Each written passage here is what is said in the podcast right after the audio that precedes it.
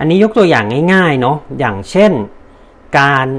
ฝึก strength and conditioning เพื่อนักวิ่ง sprinter นักวิ่ง sprinter คืออะไรครับ คือคนที่แข่งวิ่ง 60 เมตร 100 เมตร อืม 200 เมตร กับการฝึกนักวิ่งมาราธอนแน่นอนครับ priority หรือลำดับความสำคัญนะฮะ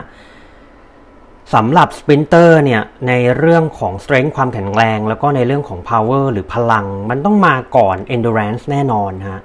ส่วนนักวิ่งมาราธอนก็แน่นอนเช่นเดียวกันครับ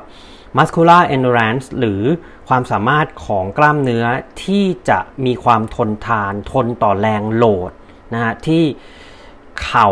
ข้อเท้า ข้อสะโพกกระทบพื้น การยืดหดของกล้ามเนื้อมันต้องมากกว่า นะฮะเป็นลำดับความสำคัญที่มากกว่าแน่นอน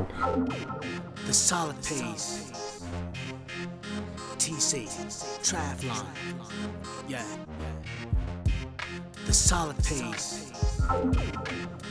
TC Travlon yeah The solid pace TC Travlon yeah สวัสดีครับ ผม TC t r a t h l o n และนี่คือ The Solid Pace Podcast Podcast เพื่อนักวิ่งนักไตรกีฬา ที่จะคอยส่งพลังด้านบวกให้ทุกท่าน รวมทั้งนำเสนอคอนเทนต์ดีๆ มีประโยชน์ ที่ทุกท่านสามารถนำไปปรับใช้ได้ด้วยตนเองโดย Ironman U และ Training Peaks Certified Coach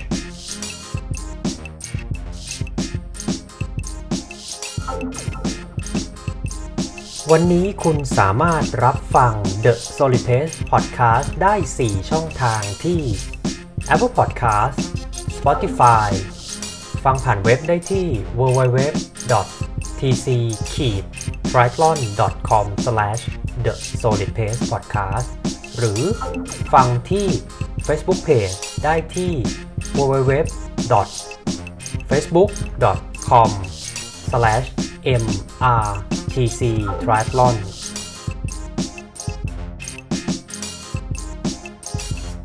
หากคุณกำลังเริ่มต้นเล่นไตรกีฬา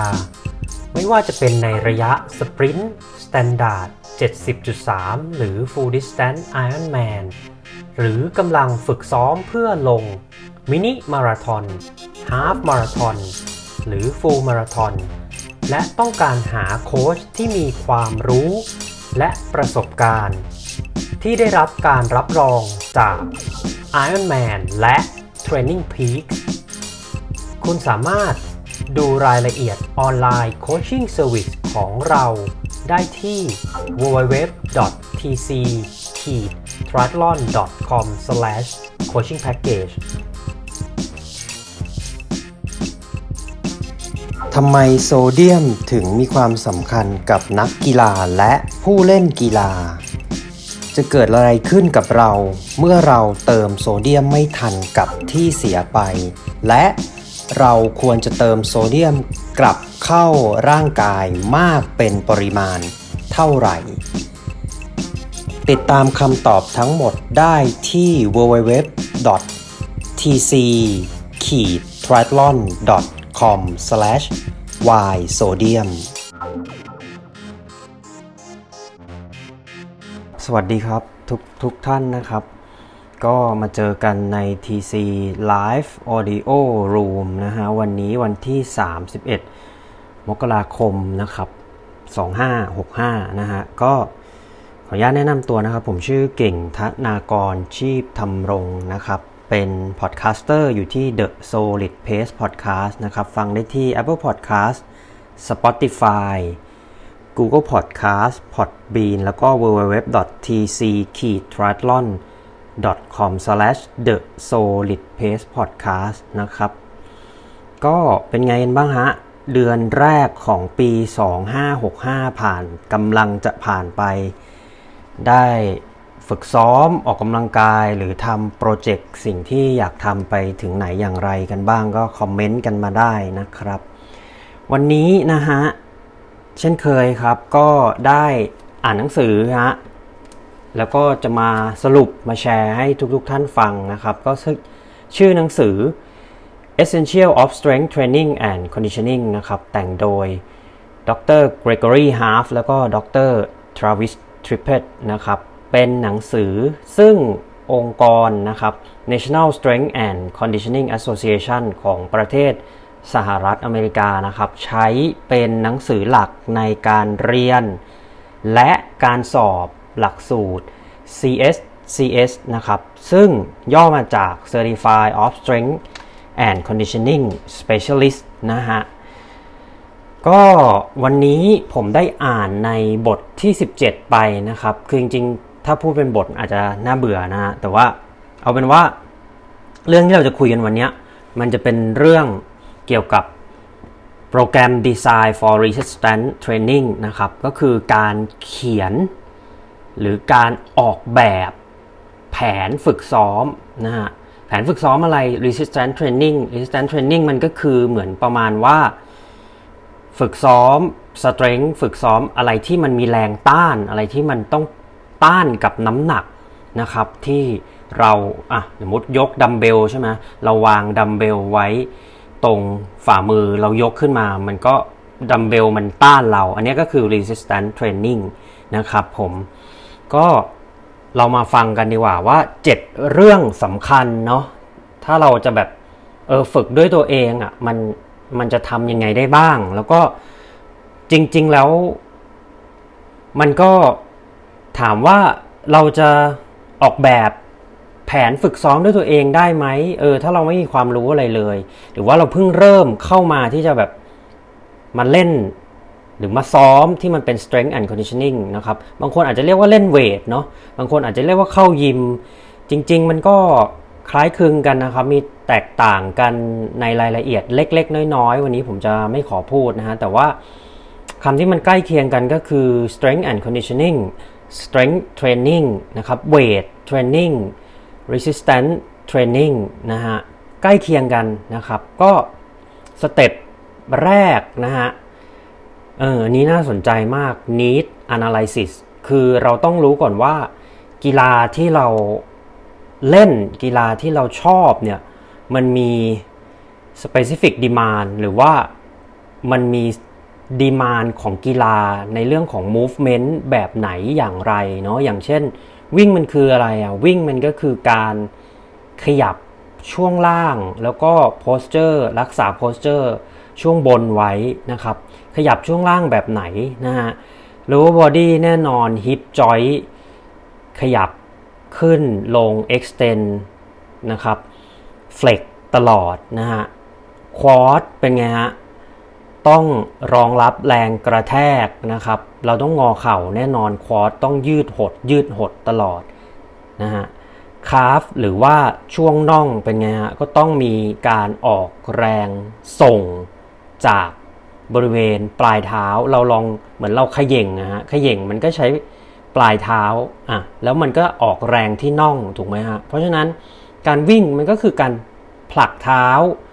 งอเข่า ยืดหดสะโพกอ่าอันนี้คือ need analysis นะครับ เราต้องรู้ก่อนว่ากีฬาที่เราเล่นนะฮะกีฬาที่เราซ้อมอ่าเราจะเอาตัว resistance training เนี่ยเข้าไปได้อย่างไรบ้างอืมอันดับ 2 exercise selection นะครับอืมเราจะเลือก exercise อย่างไรนะฮะเดี๋ยวมาคุยกันลึกๆฮะอันดับ 3 training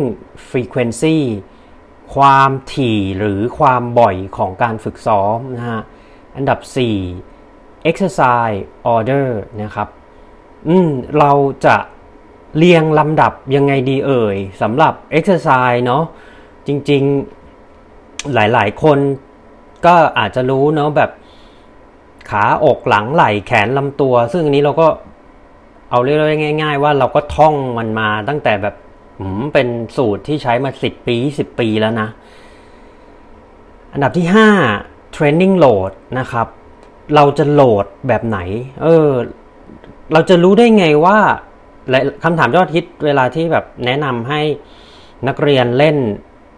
weight training หรือ strength training เนี่ย เออ ต้องหนักแค่ไหน อันนี้ก็คือโหลดนะฮะ แล้วก็ rep นะครับ หรือว่า repetition นะ เราต้องยกกี่ครั้งทำกี่ครั้งนะฮะ เดี๋ยวก็จะมาพูดกัน อันดับที่ volume นะครับ นั่นก็คือ ปริมาณหรือจำนวนรวมของเวลาจำนวนครั้งที่เราจะต้องฝึก เออ เราจะรู้ได้ไงว่ามันมากหรือน้อยแค่ไหนอย่างไรนะฮะ แล้วก็อันดับสุดท้าย rest period นะครับ ซึ่งก็คือช่วงเวลาพัก อืม เราจะรู้สึก เราจะรู้ได้ไงว่า เออ หลังจากยกหนึ่งเซตเราจะพักมาก หรือพักน้อยนะฮะเดี๋ยวเรามาคุยกันดีกว่านะครับผมก็จากหนังสือเล่มนี้นะครับ เขาพยายามเน้นย้ำว่าในเรื่องของ การวางแผน การฝึกซ้อมไม่ว่าจะเป็นกีฬา endurance sport หรือ aerobic sport อย่างเช่นว่ายปั่นวิ่งนะฮะหรือว่าเป็น strength and conditioning เนี่ยสามประเด็นที่จะต้อง คิดไว้ตลอดนะฮะก็คือเรื่องของ specificity ความเฉพาะเจาะจงนะครับโอเวอร์โหลดนั่นก็คือมีการโหลดที่มากขึ้นจากที่เราเคยชิน จากที่นักกีฬาเคยชิน แล้วก็ progression นั่นก็คือมีความก้าวหน้า มีการเพิ่มของโอเวอร์โหลดนะฮะมีการเพิ่มวอลลุ่มนะครับ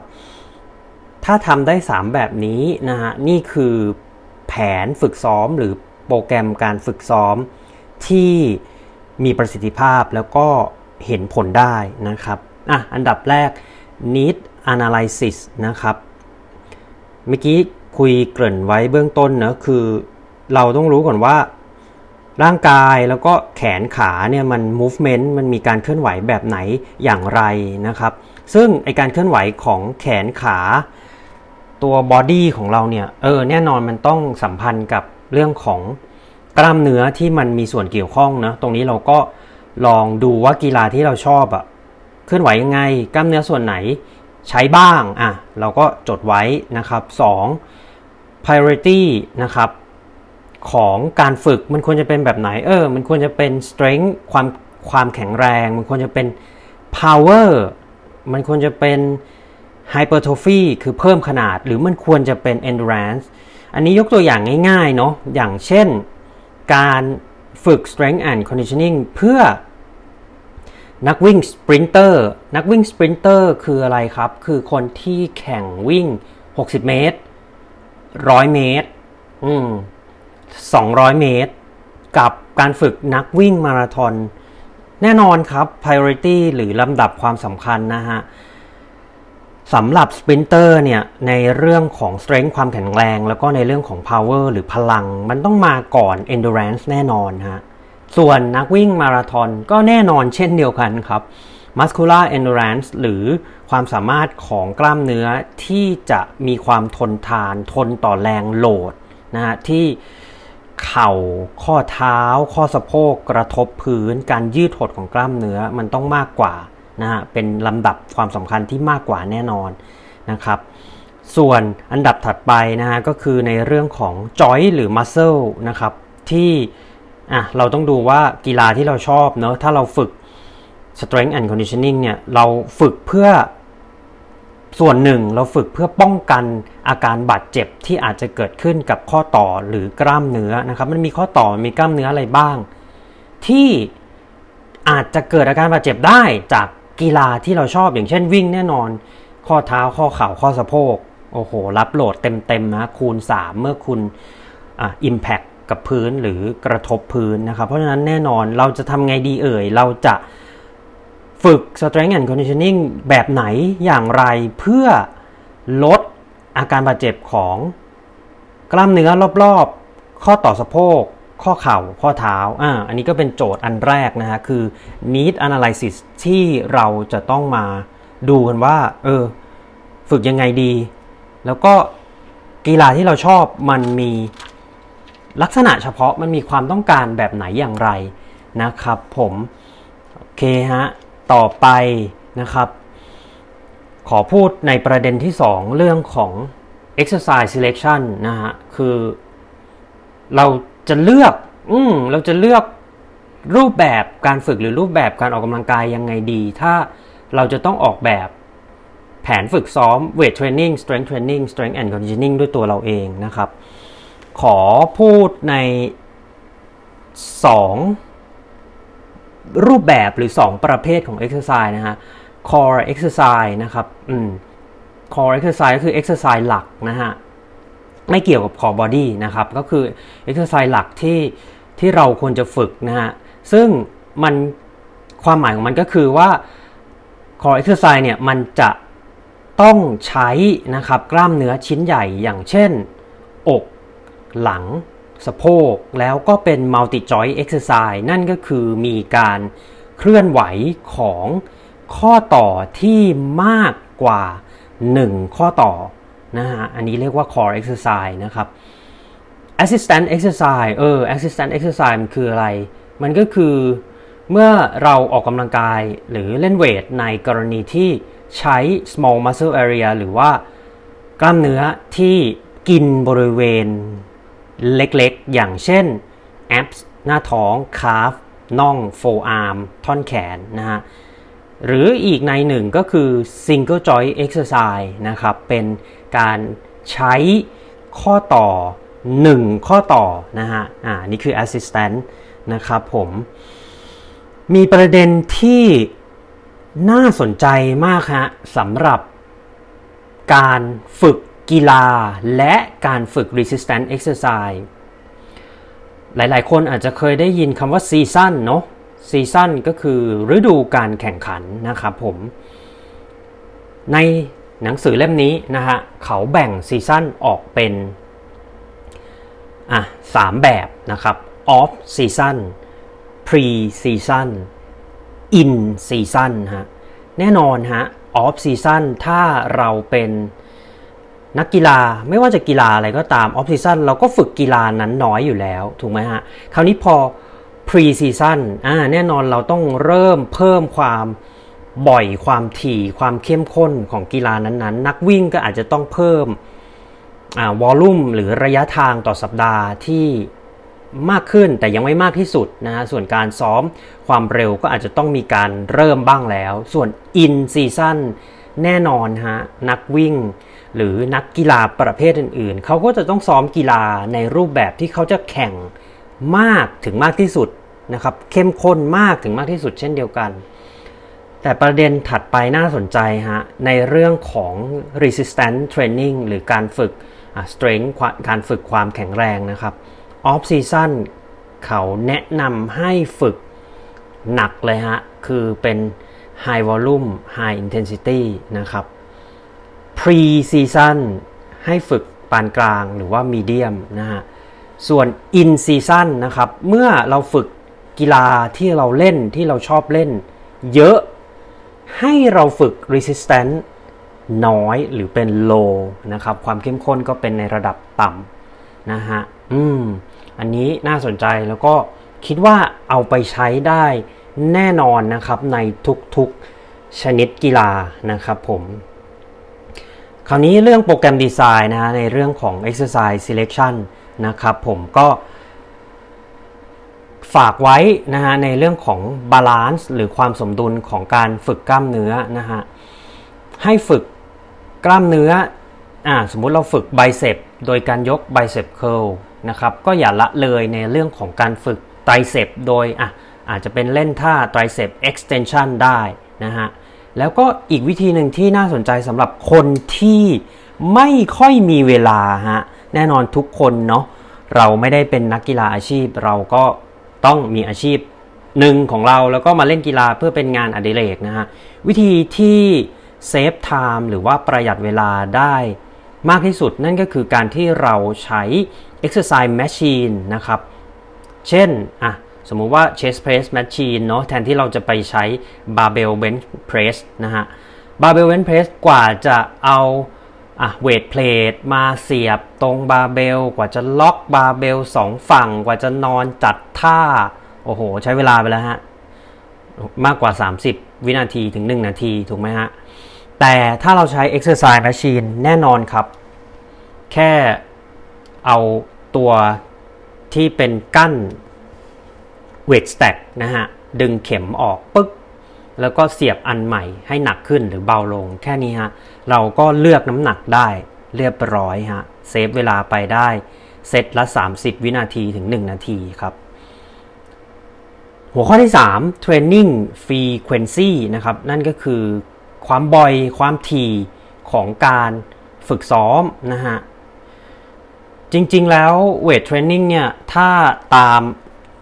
หนังสือเล่มนี้นะครับ Essential of Strength Training and Conditioning เนี่ยเขาแนะนำว่า 3 ครั้งต่อสัปดาห์นะครับ แต่ทั้งนี้ทั้งนั้นก็แล้วแต่เรานะฮะว่าเราอยู่ในช่วง off season pre season หรือ in season นะครับ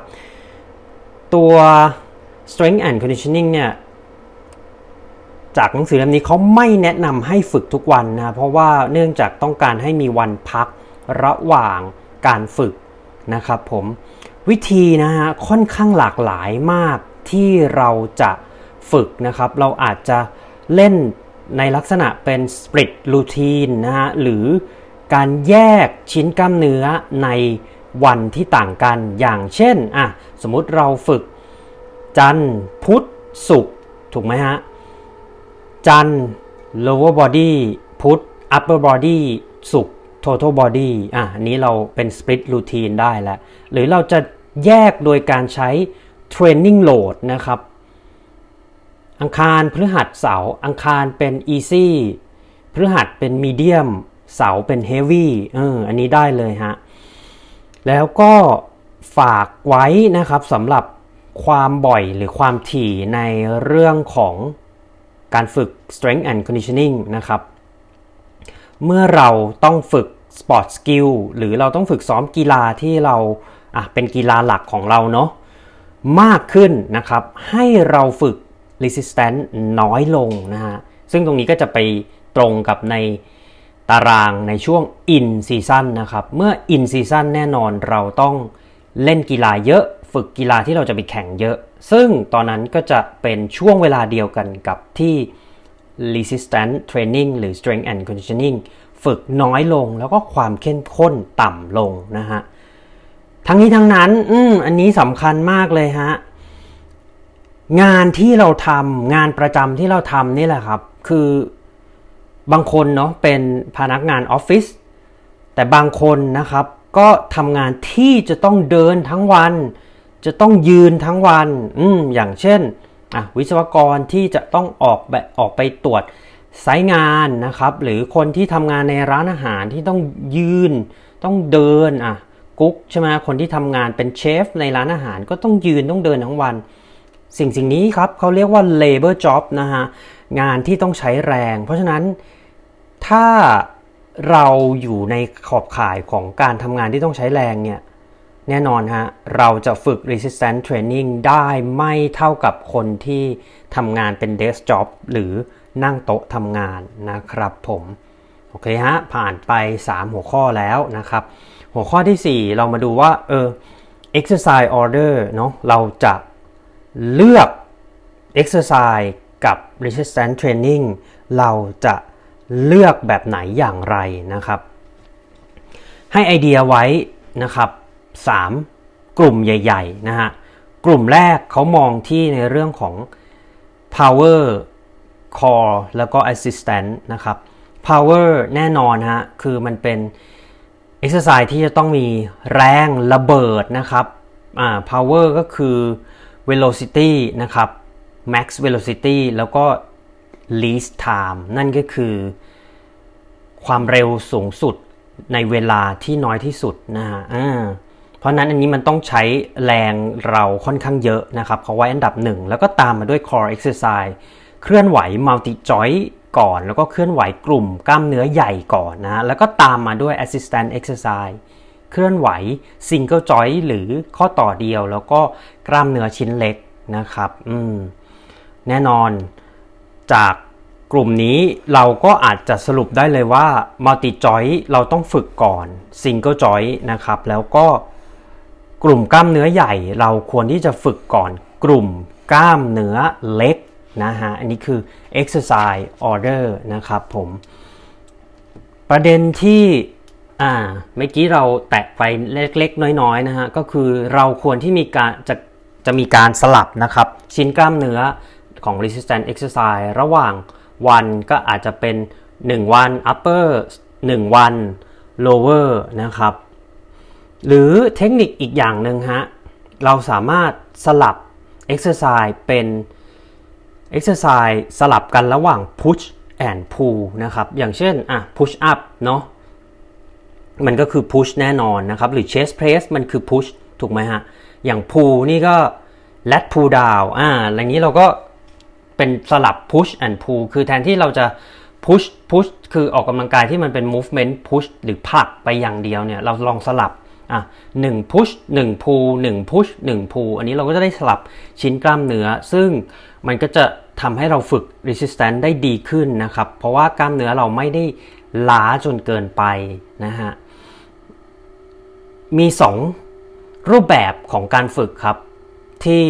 อยากจะแนะนำหนึ่ง superset นั่นก็คือการฝึกที่ 2 exercise ติดกันนะครับ กระตุ้น 2 ชิ้นกล้ามเนื้อที่ตรงกันข้ามกัน อย่างเช่นอะเมื่อกี้เราคุยเนาะ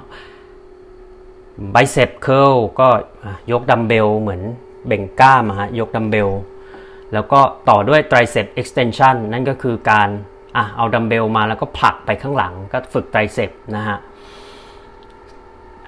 อันดับต่อไป compound set ครับ คือ 2 exercise ที่ใช้ 2 ชิ้นกล้ามเนื้อนะครับ ชิ้นเดียวกันเลยนะฮะติดกัน ยกตัวอย่าง bicep curl เนะก็คือเหมือนยกดัมเบลอ่าวางยืนปุ๊บ ความกว้างขาประมาณช่วงสะโพกนะแล้วก็ปล่อยดัมเบลยืดแขนแล้วก็ยกขึ้นมา bicep curl แต่ถ้าเป็น compound set เราก็ต่อด้วย hammer curl นะครับก็คืออะบิดข้อมือหันข้อมือให้เข้าด้านในแล้วก็ยกนี่ก็คือ hammer curl ซึ่งก็คือ compound set นะครับผม อันดับที่ 5 ครับผม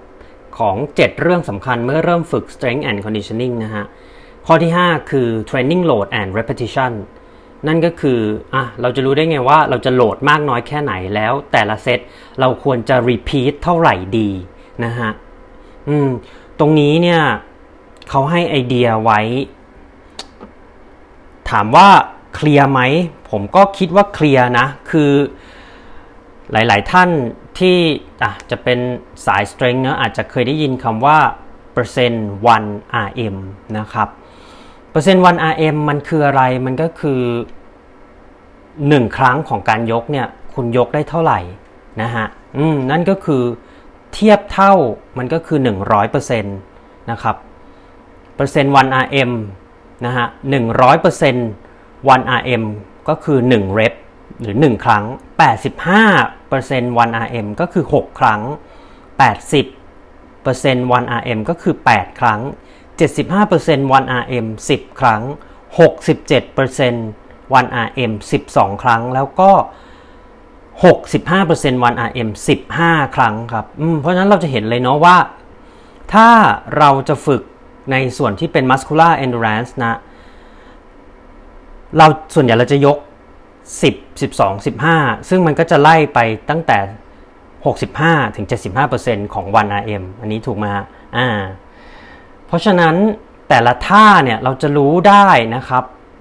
อืม ถามว่าจะต้องฝึกวันอ่าจะต้อง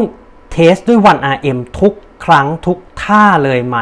ไม่จำเป็นนะครับ ไม่จำเป็นย้ำว่าไม่จำเป็น เพราะเราไม่ถ้าโดยเฉพาะมือใหม่เนาะเรายังไม่รู้ตัวเรายังไม่รู้จักร่างกายเราเรายังไม่เรายังเทคนิคหรือท่าทางเรายังไม่ดีเนี่ยการยก การเทสด้วย 1RM เนี่ยค่อนข้างอันตรายนะครับเพราะว่าน้ำหนักที่เราจะต้องใช้ยกหรือผลักหรือดึงดันอะไรทุกอย่างเนี่ยมันจะเป็นน้ำหนักที่เยอะมากนะครับเพราะฉะนั้น 1RM เหมาะสำหรับขั้นคนที่อยู่ในขั้นระดับกลาง แล้วก็ระดับ Advanced ไปแล้วนะครับผมอ่าแต่ถ้าทดสอบ 1RM ไม่ได้อ่ามีแบบไหนดี 10RM ครับผม 10RM ได้ก็คือยกจำนวน 10 ครั้งที่เราคิดว่าเป็นน้ำหนักที่เราเต็มที่เลยอะ10 ครั้งแล้วเราก็มาคิดเปอร์เซ็นต์เอานะว่าอืมเนี่ยถ้าเรายก 10 ครั้งมันก็คือ 75%นะครับอืมถ้า 8 ครั้ง 6 ครั้ง 1 ครั้ง 12 ครั้ง 15 ครั้ง มันจะอยู่ที่อะกี่เปอร์เซ็นต์นะครับผมอืมแล้วมันจะอยู่ที่น้ำหนักที่เท่าไหร่นะ อืมอันนี้เราสามารถคิดคำนวณเองได้นะครับ จะทดสอบ 1RM จะทดสอบ 10RM เท่านี้เราก็รู้แล้วว่าโหลดแต่ละเซตอะเราควรจะอยู่ที่ประมาณเท่าไหร่นะฮะ strength training ครับฝึกเพื่อความแข็งแรงเขาแนะนำว่า 6 rep นะฮะหรือ 6 ครั้งต่อ 1 เซตนะครับ หรือมากกว่า 85% 1 RM นะฮะถ้าเป็นในเรื่องของ hypertrophy หรือในเรื่องของการเพิ่มขนาดของกล้ามเนื้อ เขาแนะนำอยู่ที่7ถึง12 rep นะครับผมจะอยู่ที่ 67ถึง85% 1 RM นะฮะน้ำหนักก็จะกลางๆนะฮะส่วนถ้ายกหรือว่าฝึกในน้ำหนักเบานะฮะ12ถึง15 rep ซึ่งวัตถุประสงค์ก็เพื่อ muscular endurance หรือความทนทานของกล้ามเนื้อที่มากขึ้นนะเขาแนะนำให้นะครับยก 12-15 ครั้ง แล้วก็เปอร์เซ็นต์เนี่ยจะต่ำกว่า 67%นะครับคราวนี้เมื่อกี้เนาะเราคุยกันในเรื่องชนิดกีฬาที่มันเป็น power sport power sport อย่างเช่นอะไรบ้างเอ่ย power sport อ่าหลายหลายคนอาจจะเคยดูโอลิมปิกเนาะมันก็จะมีกีฬาที่เป็นกระโดดสูง อืมขย่งก้าวกระโดดนะครับ กระโดดไกล ทุ่มน้ำหนัก เราลองสังเกต movement เราลองสังเกตอากับกิริยาของนักกีฬาในประเภทเหล่านี้เนาะโดยเฉพาะทุ่มน้ำหนักเป็นไงฮะปุ้มทีเดียว มันเป็น single effort ถูกไหมฮะ มันเป็น power sport ซึ่งเป็น single effort นะครับ multiple effort นะครับขย่งก้าวกระโดดก็อาจจะใช่ เพราะว่าต้องก้าว1 2 แล้วก็ครั้งที่ 3 ก็กระโดดนะฮะหรืออาจจะยกตัวอย่างกีฬาที่จะต้องใช้แรงซ้ำๆซ้ำๆกันหลายๆ ครั้งนะครับ ซึ่งแรงนั้นเนี่ยอาจจะต้องเป็นแรงที่มากพอสมควรนะฮะ multiple effort นะครับ ผมพยายามนึกถึงชนิดกีฬาที่ที่ที่จะใช้เป็น multiple effort นะยังนึกไม่ออกนะครับ ไม่เป็นไร ก็อะ ย้อนกลับมาถ้าเป็น power sport ที่เป็น single effort นะฮะ ให้ฝึก 1-2 ครั้งต่อ 1 เซต แล้วก็อยู่ที่ 80-90% 1 RM นะครับ ถ้าเป็น multiple effort นะฮะ ให้ฝึก 3-5 ครั้งต่อ 1 เซต แล้วก็ 75-85%ของ 1 RM นะครับต่อไปฮะเออมันก็จะมีคำถามว่า อ้าวแล้วจะรู้ได้ไงว่า ไปฝึกไปแล้วเมื่อไหร่ถึงจะเพิ่มโหลด หรือถึงจะเพิ่มจำนวนครั้งได้ อืม อันนี้น่าสนใจเขาบอกให้ใช้กฎนี้ฮะ two for two rules นะครับ นั่นก็คือหากนักกีฬาหรือผู้เล่นกีฬาสามารถฝึก resistance training หรือ strength and conditioning นะครับ ในเซตนั้นๆ เนี่ย แล้วเพิ่มจำนวน rep นะครับ เพิ่มจำนวนครั้งในเซตได้ มากกว่า 2 ครั้งขึ้นไป 2 เซตติดกันหรือ 2 ครั้งของการฝึกติดกัน นั่นคือเข้าเข้ากฎ two for two rule นะฮะ คุณสามารถเพิ่มโหลด เพิ่มจำนวนครั้งได้นะครับผม จบฮะ 5 ข้อแล้ว ข้อที่ 6 นะครับ หรือว่าเรื่องที่ 6 ใน 7 เรื่องสำคัญเมื่อเริ่มฝึก strength and conditioning นะครับผม วอลลุ่มอ่าเรามาพูดกันว่าเออ volume เนี่ยมันคืออะไร จริงๆ volume มันก็คือถ้าตามความหมายเนาะมันคือ total amount of weight lifted in a training session นะครับ นั่นก็คือน้ำหนักรวมของอะ weight plate หรืออะไรก็ได้อาจจะเป็นดัมเบลบาร์เบลที่เรายกเนี่ยใน1 training session นะครับ volume load เขามีสูตรคำนวณอยู่ฮะ สมมติว่าเรายก 2 เซต เซตละ 10 ครั้งนะครับ แล้วก็โหลดเนี่ยอยู่ที่ 50 ปอนด์นะฮะ วอลลุ่มโหลดก็คือ 2 คูณ 10 คูณ 50 เท่ากับ 1,000 นะฮะ 2 เซตนะครับ เซตละ 10 ครั้งนะครับ แล้วก็โหลดต่อครั้งเนี่ยอยู่ที่ 50 ปอนด์อะ total volume load จะอยู่ที่ 1,000 ปอนด์นะครับผม ก็อันนี้เขาให้สูตรในเรื่องของการคำนวณวอลลุ่มไว้นะครับผม ก็เน้นย้ำนะฮะ ในส่วนที่เป็นวอลลุ่มโหลดนะครับ ถ้า strength เนี่ยน้อยกว่า 6 ครั้งนะฮะ เซต2ถึง6เซตครับ hypertrophy 6ถึง12 ครั้งต่อ 1 เซตนะฮะ แล้วก็จำนวนเซต3ถึง6เซตนะฮะ muscular endurance นะครับ ฝึกเพื่อเพิ่มความทนทานของกล้ามเนื้อเซตละ 12 ครั้งถึง 15 ครั้งนะครับ แล้วก็ให้ทำ2ถึง3เซตนะฮะ ส่วน power sport นะครับ ที่เป็น single effort ก็ฝึกเซตละแค่1ถึง2ครั้งนะฮะ ฝึก3ถึง5เซต power sport ที่เป็น multi ที่เป็น multiple effort นะครับ ฝึกเซตละ3ถึง5ครั้ง แล้วก็จำนวนเซตเนี่ย3ถึง5เซตนะครับ อืม คราวนี้เรื่องสุดท้ายฮะ หลาย ๆ คนก็จะมักจะมีคำถามว่าเออเวลาฝึก resistance training เนี่ย หรือ weight training เนี่ย เฮ้ย มันจะพักระหว่างเซตเท่าไหร่ดีเนาะ rest period ก็คือ time dedicated to recovery between set or exercise นะครับ เวลาที่เราใช้เพื่อให้ร่างกายฟื้นฟูระหว่างเซตหรือระหว่าง exercise นะฮะ จากหนังสือเล่มนี้นะครับ Essential of Strength Training and Conditioning นะครับเขาแบ่งประเภทของการฝึก Resistance Training ออกเป็น 4 ประเภทนะฮะหคือ Strength นะครับฝึกเพื่อเพิ่มความแข็งแรง 2 คือ Power ฝึกเพื่อเพิ่มพลังนะฮะส Hypertrophy ฝึกเพื่อเพิ่มขนาด แล้วก็ 4 Muscular Endurance หรือฝึกเพื่อเพิ่มความทนทานนะครับไกด์ไลน์ง่ายๆฮะ Rest เนี่ยหรือพักเนี่ย มันจะมากขึ้น ก็ต่อเมื่อเรายกสิ่งของที่หนักขึ้นนะครับ หรือโหลดมันมากขึ้น เราก็ต้องพักให้นานขึ้น rest period หรือช่วงเวลาพักสำหรับ strength นะครับ การฝึกเพื่อเพิ่มความแข็งแรงเนี่ย จะอยู่ที่ประมาณ 2-5 นาทีฮะ ส่วน power เช่นกัน 2-5 นาที ระหว่างเซตนะครับ ไฮเปอร์โทฟีครับฝึกเพื่อเพิ่มขนาดนะฮะ ก็จะอยู่ที่ 30 วินาทีถึง 1 นาที 30 วินาทีนะครับ ส่วนสุดท้ายฮะ muscular endurance ฝึกเพื่อเพิ่มความทนทานฮะแน่นอนถ้าเราต้องการความทนทานที่มากขึ้น เราก็ต้องพักน้อยลงใช่ไหมฮะเขาแนะนำให้ฝึกและพักระหว่างเซตอยู่ที่ประมาณ 30 วินาทีนะครับผมทั้งหมดทั้งมวลนั้นนะฮะก็จะเป็น 7 เรื่องสำคัญเมื่อเริ่มฝึก strength and conditioning นะครับ ซึ่งผมสรุปมานะฮะ จากบทที่ 17โปรแกรม Design for Resistance Training เขียนโดยดรเจอร์มีเชพพ a ร์ดและดรทราวิสทริปเปตนะครับ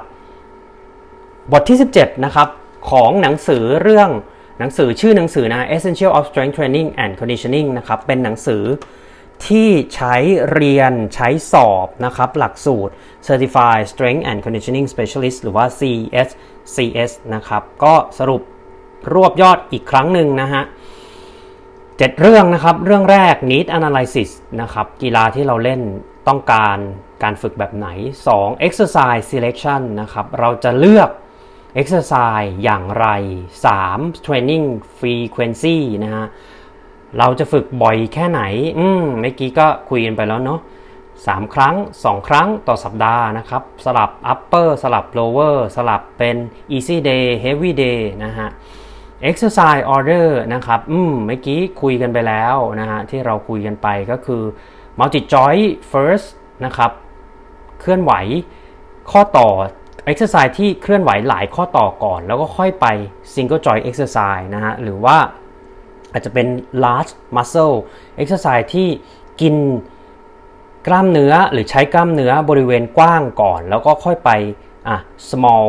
area นะครับก็คือ exercise ที่ใช้กล้ามเนื้อชิ้นเล็ก อย่างเช่นอะ bicep forearm calf นะฮะ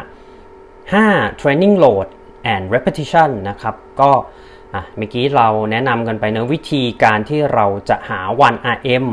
10RM แล้วก็รูปแบบการฝึก strength power hypertrophy แล้วก็ muscular endurance นะครับก็มีโหลดที่แตกต่างกันนะครับเปอร์เซ็นต์ 1RM ซึ่งแปลเปลี่ยนเป็นจำนวนครั้งใน 1 เซตที่แตกต่างกันนะครับ เรื่องที่6 volume นะครับในเรื่องของปริมาณการฝึกซ้อมนะครับเมื่อกี้เราก็คุยกันเรื่อง volume load กันไปนะฮะซึ่งก็จะแบ่งตาม 4 ชนิดของการฝึกนะครับ muscular endurance hypertrophy power แล้วก็ strength นะฮะ เช่นเดียวกันประเด็นสุดท้าย rest period นะครับ ในเรื่องของการพักระหว่างเซตก็จะแบ่งตาม 4 รูปแบบที่เมื่อกี้ได้กล่าวไว้นะครับ ของการฝึก resistance training นะครับ ฝากกันไว้สุดท้ายฮะ การ ปรับตัวนะครับที่เป็น positive adaptation หรือการปรับตัวที่เป็นในลักษณะเป็นในเชิงบวกนะของร่างกาย ซึ่งแน่นอนนักกีฬาทุกคนอยากให้เกิดขึ้น นั่นก็คือเร็วขึ้น แข็งแรงขึ้น ยกของได้หนักขึ้น วิ่งได้เร็วขึ้นนะครับหรือว่าวิ่งในความเร็วเท่าเดิม แต่ใช้แรงลดลงนะฮะเราจะต้องฝึกโดยคำนึงถึงนะครับ specific overload progression นะครับ หรือพูดง่ายๆฮะ SAID ครับ specific adaptation to impose demand นะฮะ การฝึกเพื่อให้เกิดการปรับตัวนะครับกับชนิดกีฬาหรือ demand ที่อยู่ในชนิดกีฬานั้นๆนะฮะ อันนี้โค้ชทุกท่านหรือนักกีฬาทุกท่านที่เขียนแผนฝึกซ้อมด้วยตัวเองนะครับ จะต้องอพึงระลึกแล้วก็พยายามที่จะ ให้การฝึกของตัวเอง ถามตัวเองทุกครั้งว่าก่อนที่เราจะฝึกในแต่ละเซสชันนะครับ เรามีในเรื่องของ specificity เออเราฝึกเฉพาะเจาะจงไหม มี overload ไหมเออเราฝึกในสิ่งที่เราไม่เคยชินบ้างไหมนะครับ แล้วก็ progression เรามีความพัฒนาหรือความก้าวหน้าแบบไหนอย่างไรนะครับ ในห่วงในช่วงเวลาอาจจะไม่ต้องทุกครั้งอาจจะเป็นในลักษณะที่เป็น 4 สัปดาห์ 8 สัปดาห์ 12 สัปดาห์นะครับผมก็ฝากกันไว้เท่านี้นะฮะสำหรับวันนี้ TC Triathlon Live Audio Room นะครับ ก็เป็นเนื้อหาดีๆ จากบทที่ 17 โปรแกรม Design for Resistance Training นะฮะ จากหนังสือนะครับ Essential of Strength Training and Conditioning นะฮะ ก็ขอขอบพระคุณทุกท่านที่เข้ามารับฟังนะครับ แล้วก็พบกันใหม่นะครับ ครั้งหน้าจะเป็นเนื้อหาแบบไหนหรือเป็นสัมภาษณ์ท่านไหนก็ฝากกดไลค์กดแชร์นะครับในส่วนของ Live Audio Room นี้ หรือถ้าพลาด Live Audio นี้นะครับก็สามารถเข้าไปฟังกันได้ที่ The Solid Pace Podcast นะครับ Apple Podcast Spotify Podbean Google Podcast นะครับหรือเว็บไซต์ที่ www.tc triathlon.com the solid pace podcast นะครับ ก็ TC triathlon และ the solid pace podcast นะครับ เราคือ Facebook Page และ Podcast ที่ทำขึ้นเพื่อนักวิ่ง นักปั่น นักไตรกีฬาและผู้สนใจกีฬา endurance sport ทุกท่านนะครับ ที่จะคอยส่งพลังด้านบวกให้ทุกท่าน รวมทั้งนำเสนอคอนเทนต์ดีๆ มีประโยชน์ที่ทุกท่านสามารถนำไปปรับใช้ได้ด้วยตนเองนะครับ โดยผม TC Triathlon Ironman U และ Training Peak Level 2 Certified Coach และเป็น Functional Movement Screen Professional Level 2 นะครับ วันนี้ขอขอบพระคุณทุกท่านมาก ๆ ฮะ แล้วพบกันใหม่ครั้งหน้าครับ สวัสดีครับ The solid pace. TC, Travlon. Yeah. The solid pace. TC, Travlon. Yeah. หากคุณมีนักวิ่ง นักไตรกีฬา หรือผู้ที่อยู่ในวงการ endurance sport ไม่ว่าจะเป็นชาวไทยหรือชาวต่างชาติ ที่คุณอยากรู้จัก หรือมีหัวข้อที่คุณอยากให้เราพูดถึง คุณสามารถแนะนำรายการได้ที่อีเมล info at tc triathlon com Solid pace. หรือทักไลน์เรามาได้ที่ Line ID at tc triathlon